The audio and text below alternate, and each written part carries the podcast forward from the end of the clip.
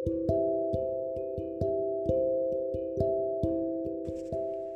Hello வணக்கம் நண்பர்களே.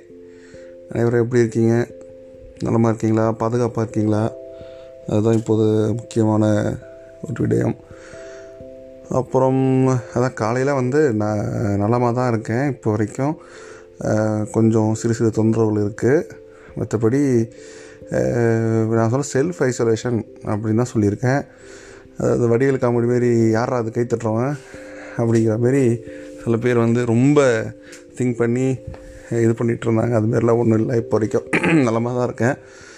Just symptoms அது வந்து இது பண்ணியிருக்கோம். பட்டு ஹோப்ஃபுல்லி வெல் பட் பயப்படுற அளவுக்கோ நீங்களும் அதை பார்த்து பயப்படுற அளவுக்கு ஒன்றும் இல்லை.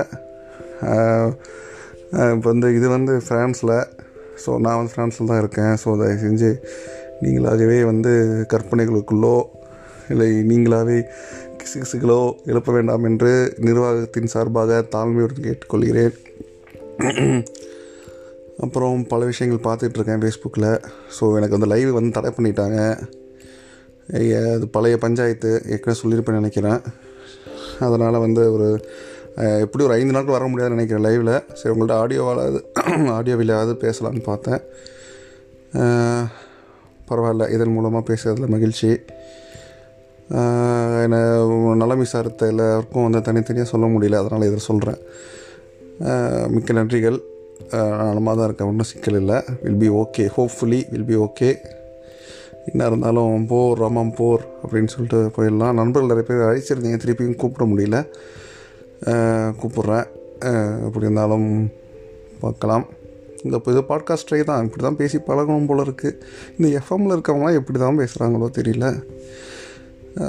பார்ப்போம். அப்புறம் அந்த மற்ற கதைகள் பற்றி அடுத்து ஒரு இதே மாதிரி ஒரு செய்தி இதில் பேசுவோம். ஏன்னா என்னால் எதுலேயுமே லைவ் வர முடியல. இப்போதைக்கு அந்த பிளாக்கு என்ன கதை தெரியல. நம்ம ஆடியோ மாதிரி விட்டாலும் அது வந்து நம்மளுக்கு உடனே இப்போ இந்த பதிவு மட்டும் இல்லை இதுக்கு முன்னாடி விளையாட்டுக்காக அந்த ரசம் பதிவு போட்டதுக்கே அது வந்து இப்போ காப்பி பேஸ்ட் பண்ணி எனக்கே ஒருத்தவங்க அனுப்புகிறோம் வாட்ஸ்அப்பில் அதுமாரி ரிவர்ஸில் ஆகுது. நண்பர் நம்ம முரளிகிருஷ்ணன் சொன்ன மாதிரி அது வந்து அப்படியே ரிவர்ஸில் வருது. அது நம்ம சக்தி சரவணன் சொன்ன மாதிரி அது தேவையில்லாத சிக்கல் உண்டாக்குற மாதிரி இருந்துச்சு. ஆனால் அதை நான் போட்டதே காரணம் வந்து ஒரு சோஷியல் எக்ஸ்பெரிமெண்ட்டு தான். அது நிறைய பேர் புரிஞ்சிக்கல. சரி அது பெரிய விஷயம் ஆக்க வேணாம் ஏன்னா அந்த விஷயத்தை நிறைய பேர் கேட்குறாங்க அவங்க கொடுக்குறோம். பட் இது வந்து நமக்கே அது ரிவர்ஸ் கொண்டு வராங்க எப்படி அந்த செய்தியை வந்து உடனே அது அது ஒரு செய்தி அப்படிங்கிற மாதிரி. பட் வந்து அதனால தான் நான் வந்து பெரிதாகவும் பண்ணல. அது அதனால் அது மாதிரி இந்த செய்தியும் சரி ஐ செல்ஃப் ஐசோலேஷன் விஷயத்தையும் வந்து எதுக்கு இது பண்ணேன்னா பப்ளிக்காகவும் நான் வந்து போடலை.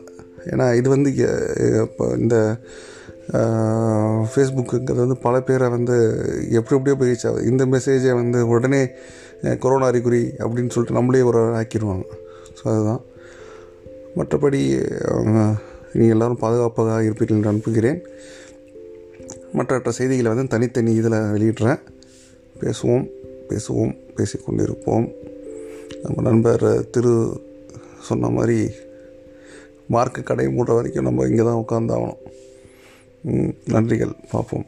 அடுத்து வாட்ஸ்அப் ஃபேக் செய்திகளை பற்றி சின்ன சின்ன கண்டென்ட்கள் பேசுவோம். கொரோனாங்களை பற்றி பேசியிருப்போம். இணைந்திருங்கள். இடைவேளைக்கு பிறகு மீண்டும் பேசுவோம். Ciao bye this is Jaish